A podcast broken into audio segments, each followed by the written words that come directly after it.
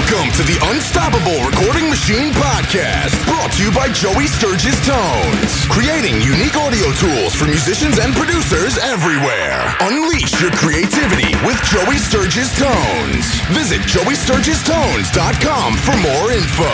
And now your hosts, Joey Sturgis, Joel Wanasek, and Eyal Levi. Welcome to the Joey Sturgis Forum podcast. Thanks for tuning in.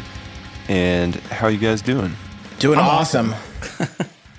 they're they're both awesome. We're Uh, both so awesome. We tag team the awesome. Who could that be? Who who is that that new voice that we don't recognize? Uh, I am Sahaj Ticotin. I used to be in a band called Ra on Universal, and now I produce records. I remember that song. What is it? You call my name? Do you call my name? Yeah. Do you call my name? You call my name. Whatever. No, I'm kidding.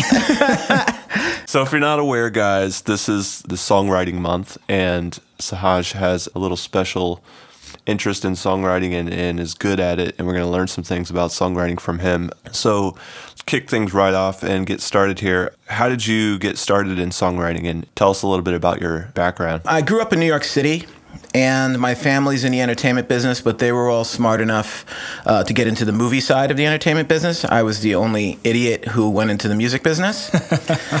but by the time I was graduating high school, I was already kind of in a band and wanted to do stuff and I was obsessed with Sting and the Police. I was a singing bass player in a trio band. I just like everything I did was modeled around what Sting did. And you know, I tried to copy his songwriting. Honestly, I mean, it, that was the first one was Sting. The second one was Paul McCartney and then weirdly enough, Black Sabbath. So it, it went literally in that. And Run DMC somehow made it in there as well. That's an interesting array of uh, influence. You know, I'm in my 40s now, so it's hard to grow up in New York City in the early 80s and not somehow be influenced by hip hop. So I did like graffiti, I was really into Run DMC and all that stuff. But then musically, I was really into like Black Sabbath and all of these other things. My brother actually played a lot of fusion jazz in the house, which I think there was one group called Return to Forever, which was Al Di Meola, Stanley Clarke, and Chick Corea, all these guys that were like crazy jazz guys. And their sense of melody I think was one of the first things that I latched onto, even as a kid. And then I think that's what ultimately led me to Peter Gabriel, Sting, The Police, Paul McCartney, even uh, the, the Wing stuff. And even prior to the Beatles, I was really into Paul McCartney because I just discovered everything in the wrong order. Do you attach yourself to him because he was a bass player mainly or because of his songs? I think what it was was that, as with Return to Forever, I was only really attracted to music that transported me. I wasn't really ever attracted to music that made me feel like I was kind of connected to the moment. I was always interested in songs that seemed to move me to another realm. So later on, when I discovered Pink Floyd, obviously that became a huge part of my life because it was always about feeling like going somewhere else. So the police thing was very like deserty and, and Arabic to me. And I guess that kind of set up the whole thing in my brain of how, you know, things ended up playing out for me. But from a songwriting standpoint, wrote my first song about Hamlet in my senior year of English class with a guy that I didn't know. And I ended up actually being in a band with that guy for 10 years. But it was a literally like a, a last ditch effort to do a final project that was like due in like two days. And we just wrote this song about Hamlet. And I ended up singing it in the classroom, which I hadn't sang in front of people before.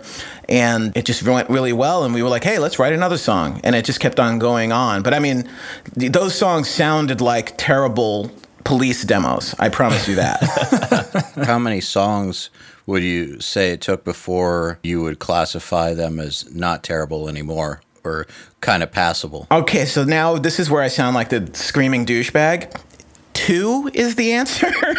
Because the second song I wrote, which was a song called Please Tell Me, I did in 1988 and I actually released it on my solo album of 2012 and it's not particularly changed very much. So it's like I think the second song I ever wrote was kind of the thing that made me feel like I could actually do it because it, it came out so good. I was like, wait a second, this is good and it's on. I mean, it still sounded like a police song, but it was really good. And um, I mean, I, I, never let it go. I, I, I mean, I, I literally re recorded that song probably eight times in 12 years, but it, it was the second song I ever wrote. That's sick. So how did you get involved in the band and like what's the story behind Ra? Well, like I said, the guy that I met in high school, we ended up being in a band together for 10 years. And it was kind of like a a rivalry relationship a little bit, a little bit of like everything I did, he competed with, and everything he did, I competed with. And it wasn't particularly healthy situation, but we lasted a really long time. I wrote a bunch of songs. I ended up getting a couple of like small indie investor deals to make records in like 94, 95. And through that, I met this one guy who was an investment banker, a hedge fund guy, and he ended up kind of mentoring me for like three or four years and, and bought me like a $150,000 studio in his house in Greenwich, Connecticut. And I kind of just learned how to engineer and stuff there because I really had no idea what I was doing. And we What did he mentor you on? Like business and life or music? I think it was just the nature of this guy was 34 years old. He was already retired. Um, he had worked for Goldman Sachs. He was friends with Warren Buffett. It was like a weird kind of like he dated my sister for like 5 minutes, but we ended up hanging out. I ended up moving into his house basically. And he just was a guy that was so successful and went to Harvard and had just like this incredibly different perspective on what it took to do things that in that regard, I felt mentored. I felt like he was an example to follow in terms of how to get things done. Because up until that point, I'd always been kind of like, a little bit of the guy that you know the, the project's due the next morning it's two o'clock in the morning and i'm still finishing it. You know that was my life. I was a serious procrastinator and i always thought things were easy. But he kind of taught me how to you know take things to a extremely serious level and take them to you know actually finish stuff. Anything you can share about that? I think you know it's funny because as an artist which is what i was back then i had no idea how hard it was to actually consistently make music that was good because I was really worried about making 10 to 15 songs a year.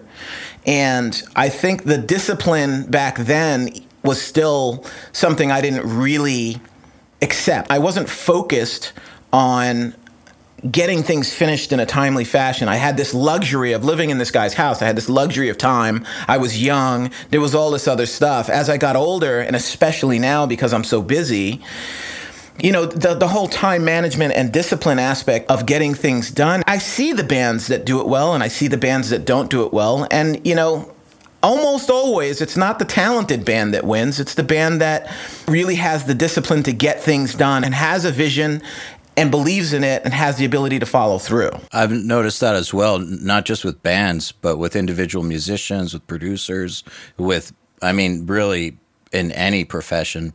I think yeah. actually getting things done is way more important than being talented. Yeah, it's magical when you see someone who you absolutely have no idea why they're successful and yet they are. I think it's part of the human condition almost because anything that you do creatively is not going to impress everyone and or or make everyone, you know, happy or enjoy it or whatever you're trying to accomplish or even feel something from the song. So the rule of like it doesn't have to be the greatest thing ever, but as long as it's great, I think is a good guideline.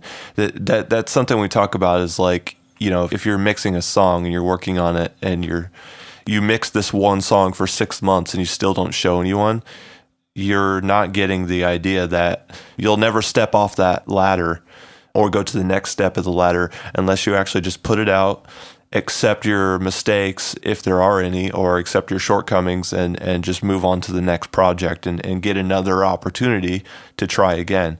Because you know it's ultimately i think you fail if you uh, just sit around and, and sit on material for too long. Yeah, I, I, get that. And, you know, to me, there's like a Zen aspect of that because on the one side, you have to have the confidence and the courage to move on to whatever, you know, to not dwell on something for too long.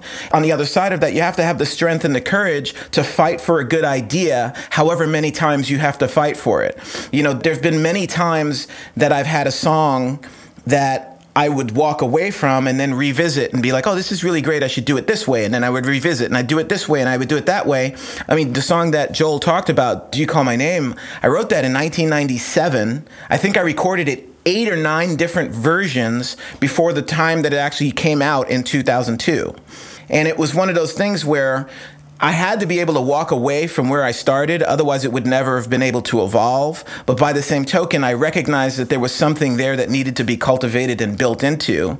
And I think that what you're saying, you know, really applies, but it also you know, it's tethered to the other side, which is to make sure that you fight for the great ideas. Because if you have a great idea and you, for whatever reason, you can't make it work, don't stop trying. But I guess the key the key point though is that you still moved on to other things. Yeah, you didn't let it Yeah. prevent you from creating other things. And also, I would argue that through time, you gained the wisdom to know if it was right to, you know, apply energy to or not. Absolutely. I think you have to have the sheer audacity to just walk away from something that in your mind you built up so heavy. You made such a big thing out of it in your head and then you walk away from it. Sometimes that's literally what it takes to be able to go back to it and do it the right way. Yeah. Well, I mean, then I guess we're really saying the same thing at the uh, when you break it down, which is that getting too attached to things for the wrong reasons is a bad idea and being able to move on is always the best plan of action because if you have to ditch a bad song, great, the quicker you move on, the better, or if you have something great that just isn't ready for whatever reason, moving on and evolving is also the best solution so that you can come back to it stronger. So, uh, something that you said earlier that I'm still interested in hearing some more about is this guy kind of taught you what it takes to actually get things done in like the world of winners or whatever, you know, if this is just my way of phrasing it. But you also said that there was a lot of luxury of living in this dude's place and, you know, having whatever amount of time to just do whatever. And how did the whole time management thing, how did that get drilled into your head under those kinds of conditions? Well, I think there was always an underlying understanding that my time there was limited. In fact, I think I moved in there with the intention of staying three months, and I ended up staying three years. But for the entire three years, there was always kind of this understanding that, hey, I might meet a girl tomorrow and I'm going to kick you out of the house. You know what I mean? So it was always kind of like a little bit of this. I always felt like, geez, what a crazy opportunity to have all this gear at my disposal, not have to pay for it, live in this crazy house, be able to do things on my own terms. I was always like that. I was even before that, to be honest, when I had a little home studio, I was always like, "Oh my god, I have 3 hours right now. My parents aren't home. How am I going to maximize this?" I honestly believe that's part of growing up in New York because in New York City, people have this urgency. You know, it's something that was actually hard for me to get rid of when I moved to Los Angeles because in Los Angeles, people don't have that sense of urgency. People come into the studio. They do for socializing. Yeah, exactly. yeah, I mean, they show up at a session and, you know, it's 45 minutes of let's talk about what happened at the game last night. And then we're going to smoke weed for, for an hour and a half. And then we're going to talk about the track maybe for a little bit. And then finally, maybe three hours later, we get some work done. Oh my you know? god, I could never do that. yeah, of course, it depends on the band, and luckily, I work with a lot of bands not from LA. Um, but but when I do pop sessions, they're almost always like that. You know, you set a call time of like twelve o'clock. People show up at 1.30 and you start working at six. I mean, it's retarded. How's a New York session go? When I was working in New York, I actually a big good friend of mine is a mastering guy named Paul Logus, and he's amazing. And we actually did our, we co-produced the first Ra record that we did on Universal. And you know, this was a guy. He showed up on time. You got the ball rolling. Everybody was ready. The studio, it was Puffy Studio, Sound on Sound on, on 45th Street and 8th. And I mean, that place was professional. There was no laziness. It wasn't people sitting around doing nothing. I mean, everybody walked in and was on point. It just seemed like we, there was like an urgency to everything. And even even in my meetings with New York record people, there was always an urgency to like get to like even if they're excited about it, it wasn't a negative thing. It was just a, they they always wanted to get into the meat of the matter as opposed to talk about a bunch of dumb stuff. I love that. That's awesome. I mean, we're the three of us are very much guys like that, and we run our stuff like that. I mean, I even piss with a sense of urgency because I always feel like I'm running out of time. So it's really cool to hear that and refreshing. And every time I deal with East Coast people, I feel like that's something that is reciprocated and appreciated. But then, you know, you deal with somebody on the West Coast and they'll be like, yeah, man, give me that demo, give me the demo. And you hit them up after they, they badger the crap out of you. And then it's like, oh, you haven't listened to it three weeks later. And it's Yeah. like, are you kidding me? You're, you're riding me every day for a month. I finally turn in the record to you. And then you take three weeks to listen to it. Oh my God, I'll kill. Has everybody here seen The Wolf of Wall Street? Yes, of course. You know that part where he goes to Switzerland to deal with his uh, his banker, Right. And Yeah. he's freaking out, and he doesn't want to do the eight minutes of customary small talk. Right, right. Yeah. Yeah, that's that sort of thing. Um, I've never thought that people are dicks when you walk into a meeting and they just want to get right down to it. I actually prefer that. Yeah, I mean the thing that you know, obviously there are people in LA who are who are obviously not like that, but it's just kind of like an overwhelming, especially in the pop world, there's an overwhelming sense of you know, there's almost like an, an attitude of well, we're so good at this, we don't need the whole day to do this. We're just gonna we're gonna get into it for a few hours, knock out a hit, and then we're gonna go home. You know, well, it's guess it's like good mixing. You've got to be confident going in, right? Well, let's let's say that the environment, though, on your upbringing here, probably contributed to your success because when you're around that kind of mentality, the one that's uh, with the sense of urgency, it'll it really will kind of formulate how you approach your creative outlet. I used to say just the fact that as a, a blossoming adult in my early teens, having to take the subway to school, because I went to LaGuardia High School in Manhattan and I lived in Queens, the responsibility and the pace of just getting on crowded trains and going from train to train, it really makes you feel like you're there's a mission. There's just ne- it's never just getting on. You know, like in LA, you get you're 16 years old, you get in your car, you go to school, you park, you probably have a nice car, you take your time, you say your friends. I had to like run. I had to like I couldn't miss the F train because I would miss it and it would be a problem. And like there was always a sense of urgency, even as a young teen. And I think that that was something that showed, you know, that always immediately pushed into your head that missed opportunities are always going to be there and they're all you know you have to be on point in order to get them That's beautiful. I think there's a lot of people that don't have stuff like that and they are struggling to get further along and I think songwriting is probably the toughest to actually get stuff done, you know.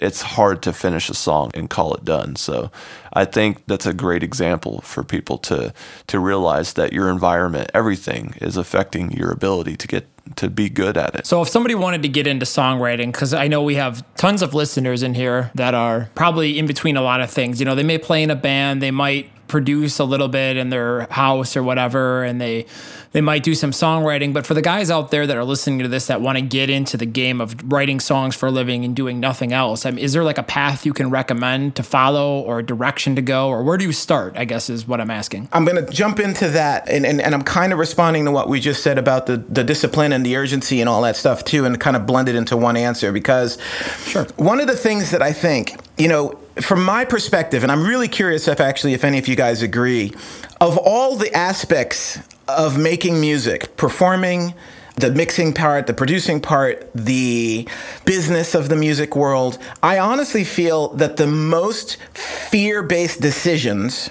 go into songwriting. That most people make their decisions from a songwriting standpoint based on fear. I think that when they come up with an idea, the immediate reaction is, oh, is this good enough? Ooh, is this that? Is this this? Does this sound like this? Does this fit here? Does this fit there? I think that one of the biggest things to overcome when you decide that you're going to start being a songwriter is to try not to make your decisions based on fear. Because it, what happens is the second you say, "Oh man, I love that part, but it kind of sounds like Bring Me the Horizon," or "Oh, I love that part, but it kind of sounds like you know this other," it's you know, as soon as you start getting into that game of comparing it to the rest of the world, in my opinion. It's almost like you've not even taken the first step and you're already backtracking. I definitely agree with you. I think that it should be two different processes the creative process and then the editing and refinement process. And I've always found that my best writing happens when I get into this weird creative state where that voice literally doesn't exist.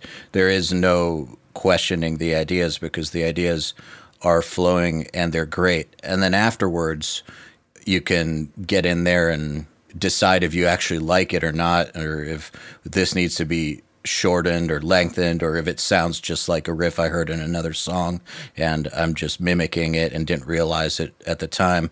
But I've noticed exactly what you're saying. When that voice is on during the creative process, it literally murders the creative process. Yeah, it's like trying, you know, you're literally fighting with one arm. And it, and it's it's a frustrating thing when I deal with bands that have that mindset because I'm trying to be fearless and I'm trying to be like, look, let's go through a thousand bad ideas to find five good ones. But a lot of them won't even get past two or three bad ideas before they've kind of just stricken the entire idea down completely. Going back to Joel's actual question, the first thing you should do as a songwriter is try and write songs like the bands that you like you know, don't be afraid to be like, geez, I like Metallica. I'm going to go write a Metallica song. Oh, I like this. And this is, I'm talking about at the very beginning process of trying to break into songwriting. The last thing you're going to try and do, in my opinion, is reinvent the wheel from your first song. Like I said, the second song I wrote was just a police song, but it was a good police song. And now, literally 30 years later, it's on an album and nobody says it sounds like a police song. But it was, you know, and I think that when you make the decision to become a songwriter, the first thing you have to do is not be afraid to show your passion.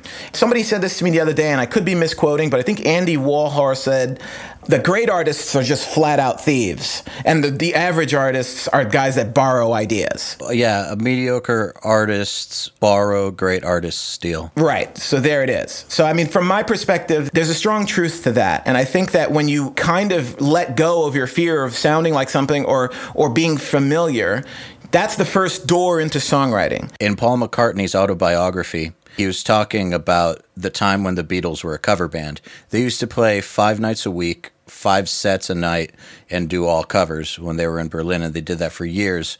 And they started writing songs based off of the songs that they were covering. And their thinking was, we'll steal this from like this Elvis Presley song and just write it better because we're better. So fuck it uh, we'll just steal it and improve it. And that's what they did. That's what all their early music was. Was they were literally ripping off stuff from their cover songs and just tweaking it a little bit, and you know, evolving a little bit at a time from there. I think that you know, I mean, obviously it adds weight to what we're saying, but I think, you know, the next step beyond, okay, now that I've got this idea, I copied it, you know, how do you filter it through your perspective? You know, and if you don't have a perspective, then that's the thing you really need to start looking at is whether or not, as a writer, as a person, as a person talking to your friends at a bar, do you have a unique perspective on take on things? One of my good friends out here, I wouldn't say he's my best friend, but he's a good friend of mine, is a pop writer. He makes a ton of money, doesn't know how to use Pro Tools, can't sing, doesn't play an instrument. But all he does is come up with hook ideas, and he does it for all these Dr. Luke songs. And he makes a ton of money because he just sees things the way no one else sees them. And through his perspective, he can make a song a hit song because he's changing reality for the listener.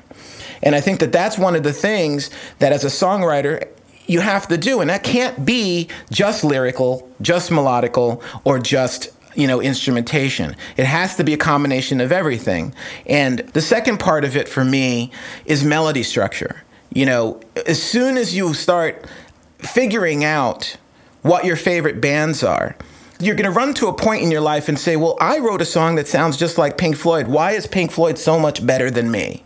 Why is that sound so much cooler than my attempt to write that song? 90% of the time, at least in my experience, it comes down to the fact that the melody structures and the way that everything is designed to move from moment to moment is done on an expert level, is done on this high level where the melodies and the leading tones go from moment to moment properly. And that allows you to build build a song from a moment of low intensity to a high, giant, epic chorus. You know, those are the things to me that a lot of people coming into the business don't, they don't even understand that the shape and melodies of hit songs are specifically designed to lead you to the next moment of the song. It's not something that when I sit here with bands and I'd explain this to them, their eyes are wide open and they're like, "What do you mean?" Because it, it's not something you think about. You hear a Nickelback song, it may be annoying, but you're like, "Well, it's just a pop song." But there's there's a science to the way that those songs lead into the next moment and how the loops and all the parts are, are oscillating against each other to keep you interested the whole time. I think that some people just refer to it as tension release. I think that that's one of the most important things to develop as you get better. But you're right, it is a collection of nuances. So there's really no way that a beginner would be able to do all those little things. I think that that's where the years and years and hundreds of songs later, you know, you can start to get kind of good. Yeah, I mean, and then you do run into young people. I mean, there occasionally there are people who walk in here. I'm just like, damn, your melodies are just awesome. Yeah, it happens. Like you just have uh, like it's just instinctive to them. They just know that that feels right at that moment, and it's kind of amazing to me. But you know, for the most part, most people it does take hours, and it does take many, many, many songs, and you know, and then of course, taking that one step further, you have the idea of okay, so now you've created these melodies that work, and you have let's say chord structure that supports the movement and everything else, what's your next step? Well, the lyrics. But the lyrics can't just be the lyrics. The lyrics have to sing well. They have to come out of your mouth in a certain way. It has to be something where the vowels and consonants work in tandem with the melodies and the moments and and the inflections. I mean, there's so many, of course, millions of details that make a song work. But when you're writing, I would say the primal feeling of this is good, this is bad, you have to start out trusting that a lot more than I think a lot of people do. And that goes back to my original point of fear. Let your gut tell you when something feels good and don't stop until it does feel good. Don't be lazy. I think we're kind of on a macro tangent, which I love, but I have a micro tangent that I'm curious what you have to say about it. I feel like the art of it, it kind of goes with what you just said um, about how the lyrics can't be just the lyrics and, and parts of the the sounds and the language coming out of the mouth and, and how that like is creatively good sounding. I think the art of that is starting to get lost, especially in my field. There's a lot of dudes that just don't care about that, and I feel like that's part of what makes a, a song really great is is kind of that mix mash of the language marrying the beauty of melody and, and rhythm and getting that to work together in a, in a really interesting way. Yeah, I have a saying like it has to roll off the tongue. You have to, it has to be easy to say, easy to repeat. You want to you want to sing it along, you know. But not just easy though. It's it has to be interesting and, and infectious and and all these things. And uh, yeah. there's certain ways to say certain things that sound sad and certain ways to say things that sound happy. And I'm not just talking about word choice talking about like everything. So in your eyes or in your perspective do you notice that same trend and and you know uh, especially in popular music and as well as independent music? I think yeah, you're 100% correct. And I think if Bob Marlette were here, and I work with Bob a lot, and Bob always tells this story to bands, he always uses Linkin Park's Crawling as a great example of how to use the syllables, the consonants, and everything with a simple melody to make that. You know, he always points out that the, the reason that song is so impactful is because when it goes to the chorus, that hard C of crawling in my skin, like all of those words are designed to create the angst that the whole chorus is about.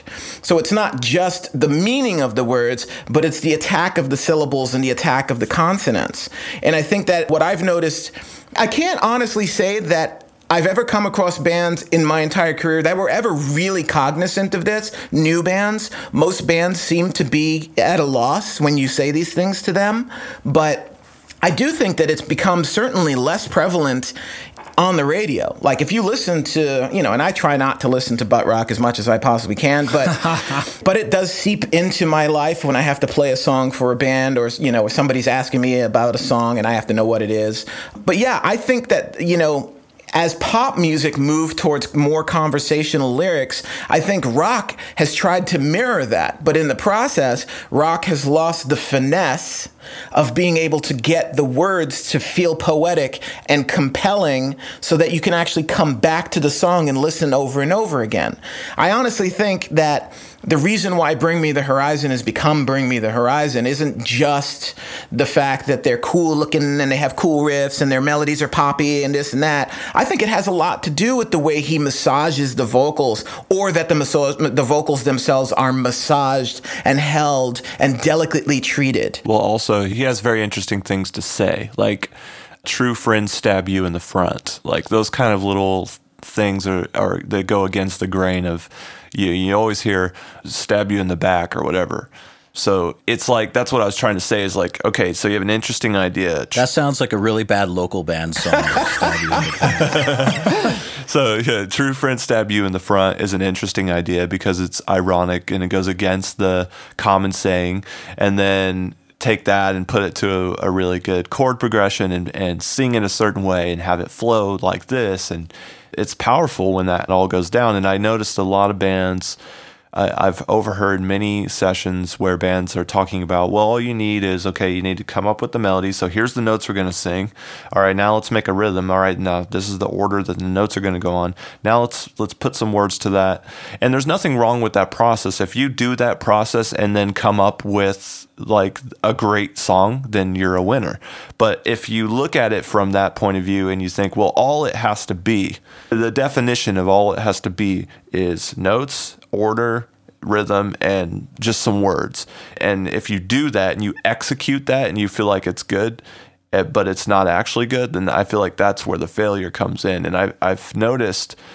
I was working with a band. I'm not going to say who it was, but we were uh, we were working on a song, and it was pissing me off because we had this beautiful thing that I felt like sounded really good, but the band didn't want to do it because of one of the words. And I was like, wait, you don't understand. Like, this sounds awesome because these words flow in a certain way. And I, and I really honestly, as much as you hate to hear this, I don't care what it means. It just has a beautiful sound to it. And I'm sure that someone else listening to it will be able to formulate their own meaning out of it. And they're like, well, I don't like what this word, you know, this word puts us in a certain category. It makes us look this way. And I'm like, well, okay, but now you're going to change that word and it's going to ruin the whole part. So this is, a I feel like it was fear-based very, thinking he was talking exactly. Absolutely. Yeah, the other thing I've noticed, I mean, uh, just to jump in on that point, I think what's interesting again is because of technology being inexpensive and so many people being able to record at their homes and all this other stuff, I blame a little bit of the dilution of all formats of music to explain why people are taking less time and less delicacy in creating the art form. Because what happens is, I think we're dealing with mathematical averages where if 20, you know, 50,000 people are writing crappy songs on their laptop today, then there's kind of a chance that one of them's going to strike onto something that's interesting. And I feel like those things that aren't truly evolved, that haven't really proven themselves as great art, suddenly get real, they rise to the top and they end up being mainstream music somehow.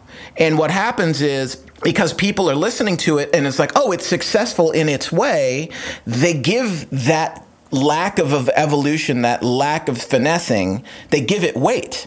So then when they go to write their songs, they're like, well, that band, they don't care about how cool the words are or how interesting this is. So I'm not going to care either because that's what's in. And I think that that ends up blowing the, you know, I mean, I remember talking to a, uh, a famous uh, producer, guy named Mike Barbiero. And Mike was a guy who did like Appetite for Destruction and a whole bunch of other stuff. And one of the things he told me about was that when he started working, no one could get a record deal. It was so unbelievably expensive to make a record that only the guys who had already blown the doors off of creativity were the people that record companies were actually looking at. You know, you had to be Jimi Hendrix to get a record deal. You had to be Janis Joplin to get a real record deal. Like it had to be mind-blowingly amazing. Nowadays, if you have 400 bucks, you can buy a laptop, go online, get a cracked version of Cubase, and you're in business you know? so it, it's a very difficult thing to filter out. And I think what happens is, is these random bands that strike up, that get lucky with a kind of sort of interesting take on something, they get blown up as mainstream. And then you're sitting there like, well, wait a second, this isn't really good. It's just kind of like a gimmick and then you're, you know, and Rebecca Black Friday. Rebecca Black Friday, exactly. Well, I just want to say I think the rise of small business in the music industry that that's been part of the challenge because it used to be big business, all of it. Almost all music. Uh, you you had your local bands that play in bars and stuff, but those bands never toured. Those bands never made albums. In fact, I, I would argue and say that they probably mostly played cover songs. And of course, you had your your bands who, that would play cover songs and originals and, and whatnot and everything in between. But the separation from small business to big business was just so like it was just a night and day thing. And now now the rise of small business, you know, YouTube, iTunes and, and all this and, and TuneCore and now you can put your own music out and and you can look like a a real established band. You can you can look just like Linkin Park. All you have to do is is get the right sunglasses, get a you know get your four hundred dollar camera at Best Buy, or or hire your hundred and fifty dollar photographer. Most pictures are good quality now. You, even if you're a bad photographer, uh, same thing goes with video, you know, and all this, all these things combined together. So, it really does come down to now I think we're starting to go back to that time where we're like, wait a minute, we need to be looking for super super talent instead of just talent or even, you know, look. I find it interesting because I can remember when a band like Korn or whatever, and, and I'm kind of speaking to the nu metal era, but like a band like Korn was just so like unreachable. Like they, they just seemed like you know rock stars, like just the biggest well, they were. thing ever. Yeah, well, they were, and uh, but now you've got people that look like rock stars, but in reality they kind of like work at Jimmy John's and they still live with their mom. They and, still act uh, like rock stars, and they and they're on a record label. Like it's pretty Right. crazy. You should uh, also listen to some of those songs that help them sell millions of records compared to the songs that you hear from these bands you're referencing to now. And there's no comparison. Like those songs that Korn was putting out that helped them become a multi platinum rock god level band were amazing. the songs that you can remember every lyric and you can still sing the melodies and, and you never forget them. Like I just remember listening to Issues and remembering that song Falling Away From You and listening to that riff, which was clearly just a jazz chord followed by a low A. And it's just, it's to me, the adventurousness of that, even at that point in their career where they could have been safer, that was the thing that I thought uh, that I feel a lot of bands just don't have the balls to do anymore. They just don't have a vision to evolve. You know, a lot of modern rock bands, and we all know which ones they are, are very happy to make the same record over and over and over again. I feel like on the investment side or the label side of that, it's the same thing. Everybody is afraid to take a risk because the marketplace is just so much tighter than it used to be. I agree. I think that, and you know, from a business standpoint, maybe there's logic to that, but it's very short sighted logic, no matter how you look at it. It has to be eventually, there's a point at which whatever you're doing, if you do it over and over again, it loses its newness. For me personally, there's very few modern rock bands that seem to have courage. And that's one of the things that bums me out more than, than anything else. And then when I say that, you know, I can think of a lot of indie, maybe underground, even djenty bands or crazy bands that are really adventurous. But, you know, these are guys that we all know are selling 10 or 15,000 records total. It's a little frustrating on both sides, you know? yeah. Absolutely. Well, I really love the insight that you have on this, and I think it it's uh, right on there. And I guess I have a question for you, and I think the audience would, would love to hear your answer. So, if you are a songwriter and or maybe you do a little bit of songwriting and, and you're not necessarily you don't have the goal of doing uh, you know you're not trying to do 100 songs a year and you're not trying to write with a 100 different people but you do work with your own band or you you know you write 10 songs a year or 10 songs every 2 years what's some advice you have to improve sort of the the workflow of songwriting? Um, what's some good habits that people can get into, and and how can they approach songwriting to to make it easier to make great material? I think the first thing is to acknowledge that there are all a lot of the things that we discussed today from a songwriting standpoint are things that require time, experience, and all of that. But but at the end of the day, the audience is looking for one thing. The audience is looking for something that relates to them, that they believe and impacts them in an emotional way. You can write a shitty melody. You can write, you can have a terrible snare drum and a really crappy guitar riff, but if you come up with something even lyrical or a combination of melody and lyric that makes people feel something that really makes them feel like they're either at a sports game or they're sad or that they're or that they're living in some moment with you that you're dragging them through some real moment with them. Then you can get away with a little bit of murder you know? And and I, I would say the first place to write from is a write don't ever write a song that doesn't mean anything to you. Don't ever write a song that doesn't have a personal effect on how you live your life. Because if it doesn't affect you, it's not going to affect the audience. So you have to make sure that whatever you're writing about, you have to be passionate about. Then you have to struggle and practice to be able to use the tools to refine how to get that emotion onto the song properly. And that goes back to learning the melodies. That goes back to learning how to write lyrics that flow nicely and feel right. That goes back to making sure that if you write a melody that you like and it has seven syllables, don't write lyrics that have 15 and try and shove it into the seven seven syllable melody you wrote. Amen. right? because nine out of 10 times, your first instinct, your first idea of that melody is probably where you should be. But that's my art, bro. I'm with you, dude. I'm, I'm all about melody. And for me, the whole thing could fall apart by adding to four syllables to a, a, a, melody line. Make sure if you're preserving the feel of a melody, make sure the lyrics are working with it, not against it. That's the first thing. And then as far as yeah. workflow goes, you know, try and do stream of consciousness at first. Don't get really stuck on, oh, she went to the park and then I lost my heart. And, you know, like you're trying, don't get so stuck on exactly what rhymes, what doesn't rhyme, all that stuff. Get the body of the idea down and then chip away at it. Look at it like a piece of clay that you're going to shape. So if you get if you have an idea, just like be like, "Oh, this is cool. This is cool. This is cool. How do I make these words work? How many syllables can it be? Do I have to pull out two or three to make this fit the melody?" And then work that way per line until you feel like, "Oh, this actually makes sense and it's cool."